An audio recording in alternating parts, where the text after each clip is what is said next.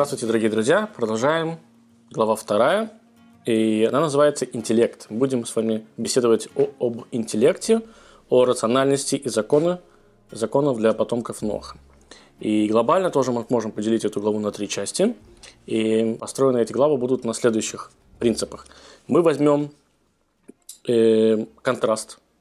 Контраст подход, подхода к самой идее контраста к данной теме. И пользоваться мы с вами будем э, трудами известного социолога Макса Вебера. Параллельно мы с вами тоже будем использовать некоторые э, изречения очень известных философов, как э, Рассела, Канта и в том числе, кстати, и Аристотеля. И будем сравнивать это с э, тем, как смотрят на рациональность учения наахизма. Сначала мы с вами разберем э, место и понятие статуса рацио. Что такое вообще э, рацио? Что такое рациональность? И через это нам э, будет уже более понятно э, различие между рациональностью и верой. Например, Вебер считает истину, лежащую в основе религиозной веры, исключительно субъективной. Да, то есть, что как бы любая идея, в которую верит религиозный человек, она очень субъективная история. Можно ее спорить, можно, конечно, доказать, но она абсолютно как бы не так уж абсолютно точна. Рассел критикует объективность и религиозной веры на основе логических доводов и выводов науки. Что делает Рассел? Рассел уже, в свою очередь, не просто критикой какой-то занимается, да, выпускает слова из своего рта, а он приводит доводы, он уже имеет какие-то уже какую-то доказательную базу. В отличие от этого, нахизм делает абсолютно другую, другой взгляд. Нахизм выстраивает фундамент веры на объективной реальности существования духовности. То есть абсолютно другое. Но нахизм считает, что вера абсолютно понятна, видна, точна, несмотря на то, что она духовна. Что имеется в виду? То, что человек, проявления божественности отражены в душе самого человека. Другими словами, если вы хорошо разбираетесь в своей душе, как вы уже сказали, до этого мы с вами говорили много о образе подобия Всевышнего, это означает, что вы знаете, что такое Бог, что такое религия. Вот и все. Если вы знаете, что что такое ваша душа. При этом ваш интеллект, да, мы говорим сейчас только про эмоции, а типа, что же еще делать с интеллектом – Эм, он никак не противоречит вере. Он, наоборот, связан с ней и даже иногда ей помогает. Итак, повторю еще раз. Вебер, который считает, что религия – это очень субъективная история. Эм, Рассел, который критикует религию, но не просто так, а у него есть какие-то доводы для этого. И, и, и идея анархизма, которая считает, что это не то, что не субъективно, не то, что здесь критиковать нечего. Это на самом деле существует, это видно, это понятно – через то, когда вы узнаете, как работает ваша душа вместе с вашим мозгом, с вашим интеллектом. Второй темой мы будем обсуждать с вами определение функции рацио, то есть для чего нам нужна вообще эта рациональность, как она нам служит э, в том плане, что мы с вами стали людьми. И здесь уже Вебер э, будет рассматривать это на истории, на, на истории с определением, как это видит Кант. Эм, они видят это так, что свобода, цельности и обоюдности как необходимых элементов в гармонизации человеческих целей. То есть зачем вам нужно рацио? Рацио нужно для того, чтобы понять ваши эмоции, ваш разум, сфокусировать их на одной цели, и чтобы от этой цели добиться. То есть быть таким ну, нормальным человеком, грубо говоря. Иначе, то есть мы же не просто так говорим рациональный человек. Рациональный человек – это человек, который знает, что он делает, и он знает, как это сделать. Но ахизм приходит снова и говорит немножечко по-другому. Да, мы согласны, говорит учение Ноха, что э, эти понятия рацио нужно для того, чтобы действительно понимать, как себя вести в этом мире. Но основываться мы будем именно на божественном учении, на семи заповеди Ноха, а не на том, что нам в данный, в данный случай в той или иной истории там, да, подскажет наш разум либо наше сердце. И третьей темой мы будем с вами обсуждать материальность этики – что считает Вебер? И здесь, кстати, он будет использовать, мы будем использовать э, теорию Аристотеля. Теория Аристотеля очень интересная, я думаю, что все про нее слышали. Есть такая теория Аристотеля, серединная, серединная теория. То есть как бы ни вправо, ни влево, но должна быть то, что называется золотая середина.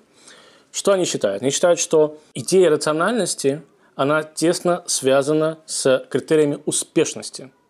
То есть, когда человек, другими словами, добивается своей цели, он добился успеха, это означает, что его э, рациональное мышление, рациональные, его чувства были, может быть, рациональными, да, они были в правильном направлении построены.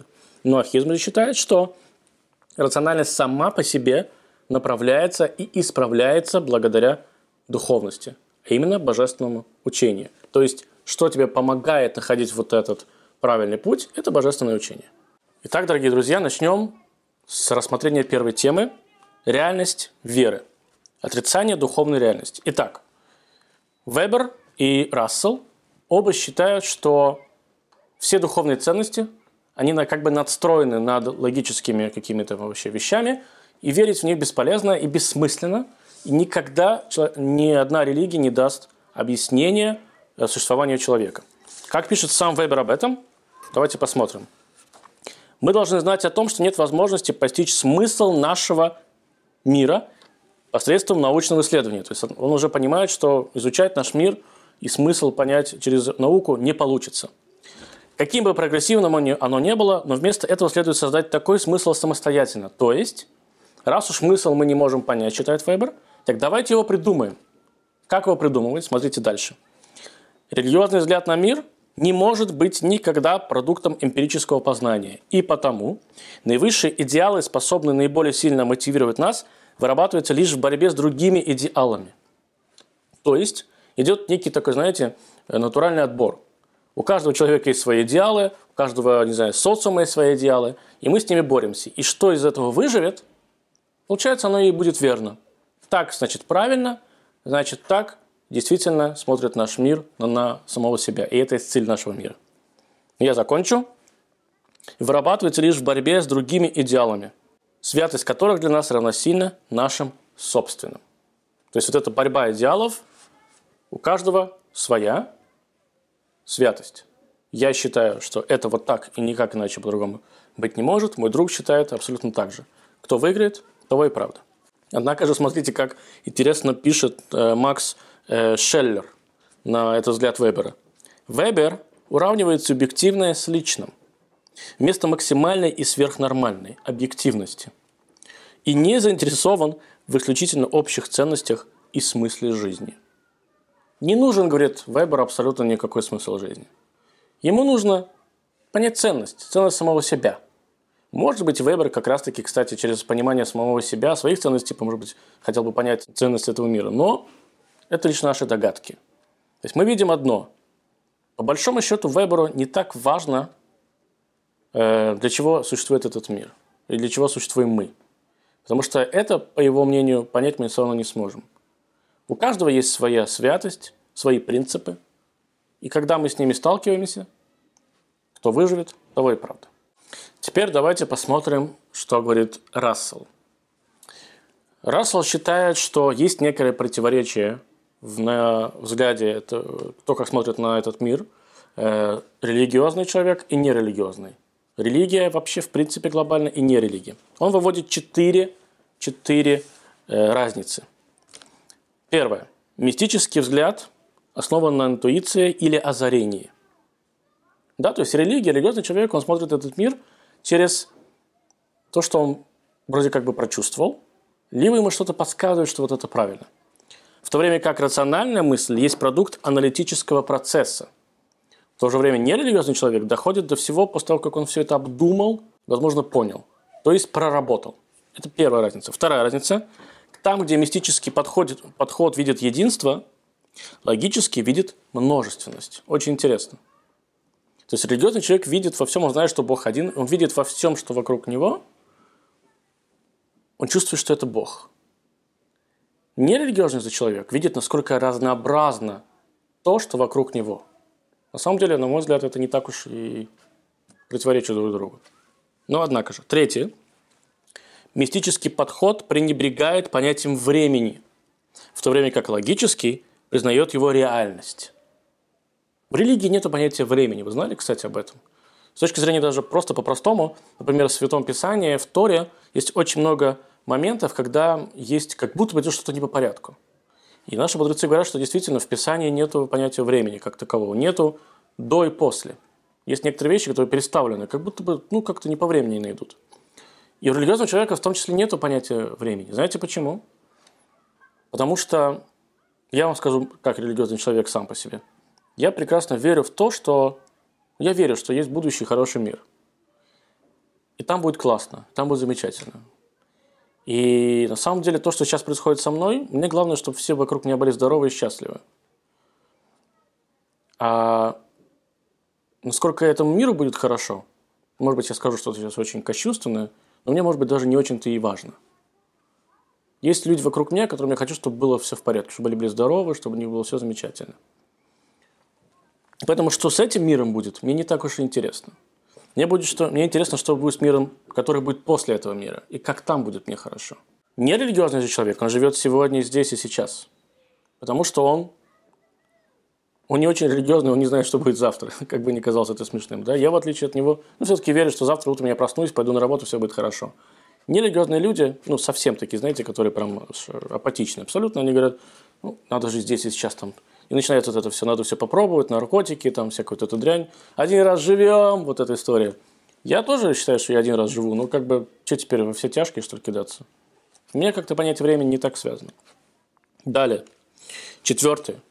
Мистический подход рассматривает зло как иллюзию. Это очень интересно. А логический четко и эмпирически разделяет добро и зло. Почему? С точки зрения религии, зла в, это время, в этом мире не существует. Я думаю, что вы прекрасно знаете, что с точки зрения иудаизма и э, нуахизма, что нету никаких там чертиков, нету, да, э, нету ангела, который вел себя плохо, а теперь он стал э, антиподом Бога. Мы, у нас нет такой. Наша религия, наша, наша история, наша традиция об этом не говорит. И поэтому все то, что здесь хорошее, мы верим, что это от Всевышнего. Все, что плохое, это тоже от Всевышнего. Но это либо какое-то наказание, если совсем по-простому, да, это можно много философствовать. Это либо какое-то наказание, либо это какой-то намек. Это много всяких каких-то моментов. С по большому счету мы верим только то, что есть Всевышний, который, ну, так бы хотелось нам верить, ничего плохого нам не хочет. Хочет только добра.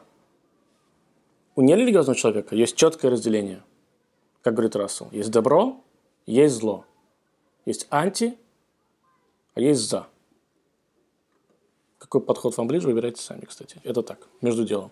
Но Расселу показалось этого мало. Эти четыре пункта, которые мы только что привели, он, ему показалось, что не до конца развенчал миф о Боге. Поэтому он зацепился за другое. Он взял причину и следствие.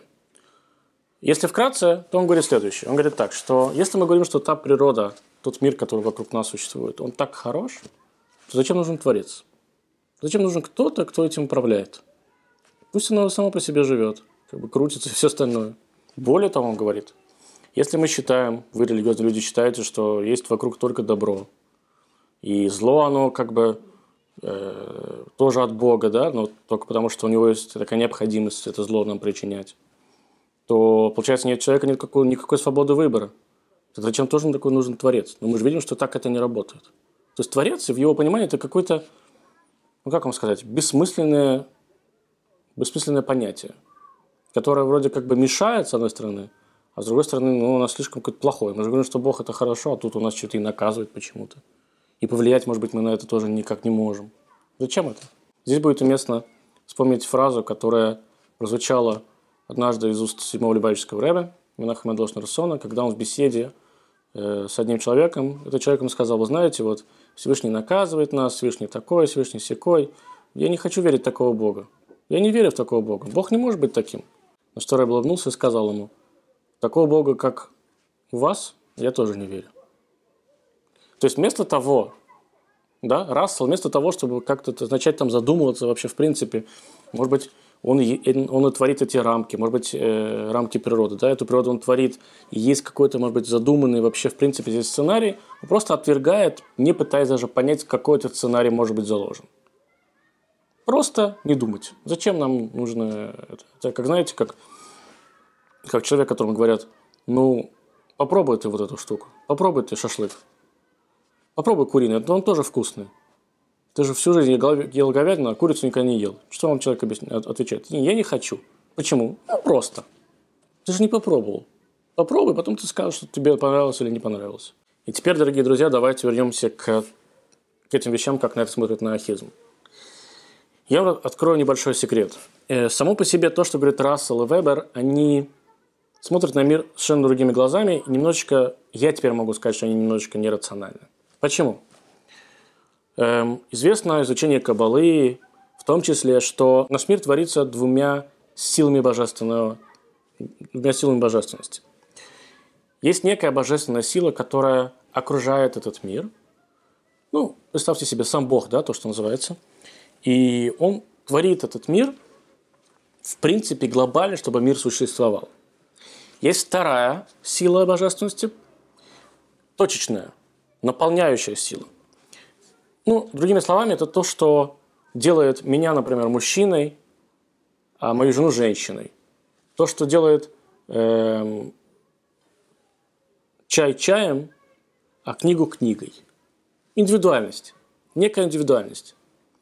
И получается, что во всем вот в этом мы видим мир совершенно другой, под другим углом. Другой срез. Абсолютно другой срез. То есть, если мы говорим, так помните, одно из, один из примеров про время, у Бога нет такого понятия, как время. Вы пытаетесь Бога засунуть какие-то рамки, которые не засунуть его, засунуть туда не получится абсолютно никаким, никаким образом. Вы не можете, э, ну, понимаете, например, самый простой пример. Человек, который пишет сценарий к спектаклю. У него есть задумка, он увидит там, да, какой-то сюжет и так далее. Он его на бумагу выкладывает, но потом, представляете себе, ставится спектакль, приходит сценарист, не просто так же, например, сценарист тоже участвует в съемках фильма там, да, или постановке спектакля. Потому что тот, как видит это режиссер, и то, как это видит э, сценарист, это может быть абсолютно две разные вещи. Схожие, но разные. И когда они соединяются, происходит один продукт, и это лишь только отчасти то, что хотел сценарист, когда он писал сценарий. Его задумка, она до конца не раскрыта. Вы не сможете никогда понять, даже когда вы смотрите спектакль, что на самом деле хотел рассказать сценарист либо писатель этого спектакля. Да? И также работает со Всевышним. Это абсолютно невозможно никак, извините меня за мой французский, запихнуть в рамки этого мира. Ни в рамки времени, ни в рамки рациональности. Это абсолютно нечто абсолютно иное, абсолютно другое. Только поймите, есть два света. То, что я уже это говорю, это в принципе непонятная история, но она шикарна. Что есть что-то, свет, который окружает этот мир, и есть, который наполняет этот мир. Если убрать один из этих миров, из один из этих светов, то просто мир, он пропадет. Он станет либо однообразным, либо просто пропадет. И это факт. Даже мы можем себе немножечко отчасти это представить. Ну, давайте так. Приведем пример. Мой любимый пример с автомобилем. Автомобиль – это слово. Автомобиль. Когда я говорю автомобиль, у каждого из вас, наверное, какая-то картинка в голове появляется. Кто-то думает про Lexus, кто-то думает про Porsche, кто-то думает про Жигули, кто-то вспоминает свою машину, которая сейчас у него есть. И вот это, представьте себе, это такой общий такой свет. Когда я скажу коричневый автомобиль, у вас уже появляется более серьезная картинка. Но коричневых оттенков есть много. И каждый из вас представляет свой коричневый. У кого-то он совпадет, у кого-то нет. Когда я скажу, что салон красный, о, тут уже это все более понятно, да? И получается, что вот этот, когда после того, как я сказал, что красный салон, это вот этот мир, вот это свет, который делает индивидуальность каждой вещи в этом мире. То есть, одновременно у всех появился автомобиль, коричневая краска с красным салоном. И поверьте мне, абсолютно у всех она будет разная. Если вас попросить это написать, нарисовать на бумаге, тоже, скорее всего, получится все разное. Но автомобиль останется автомобилем. Ну, либо пример про еду борщ. Кто-то варит его более наваристым, кто-то менее наваристым, кто-то делает его более красным, да, если положил туда свеклу, кто-то менее красным. Кому-то он понравится, а кому-то нет. Но у всех будет одно название – это суп. А каким он будет, на это уже влияет много-много факторов. Поэтому постараться как-то рационально объяснить Бога не получится. Никак не получится. Но есть только одно доказательство, которое до сих пор мы с вами еще видим. Что все логическое в плане законодательства и вся, вся логика правильности этого мира, она схожа как у религиозного человека, как у нерелигиозного человека. Не убивать у всех, не красть у всех. А вот кто это придумал? Кто-то называет это космос, а кто-то называет это Богом. Продолжим в следующий раз.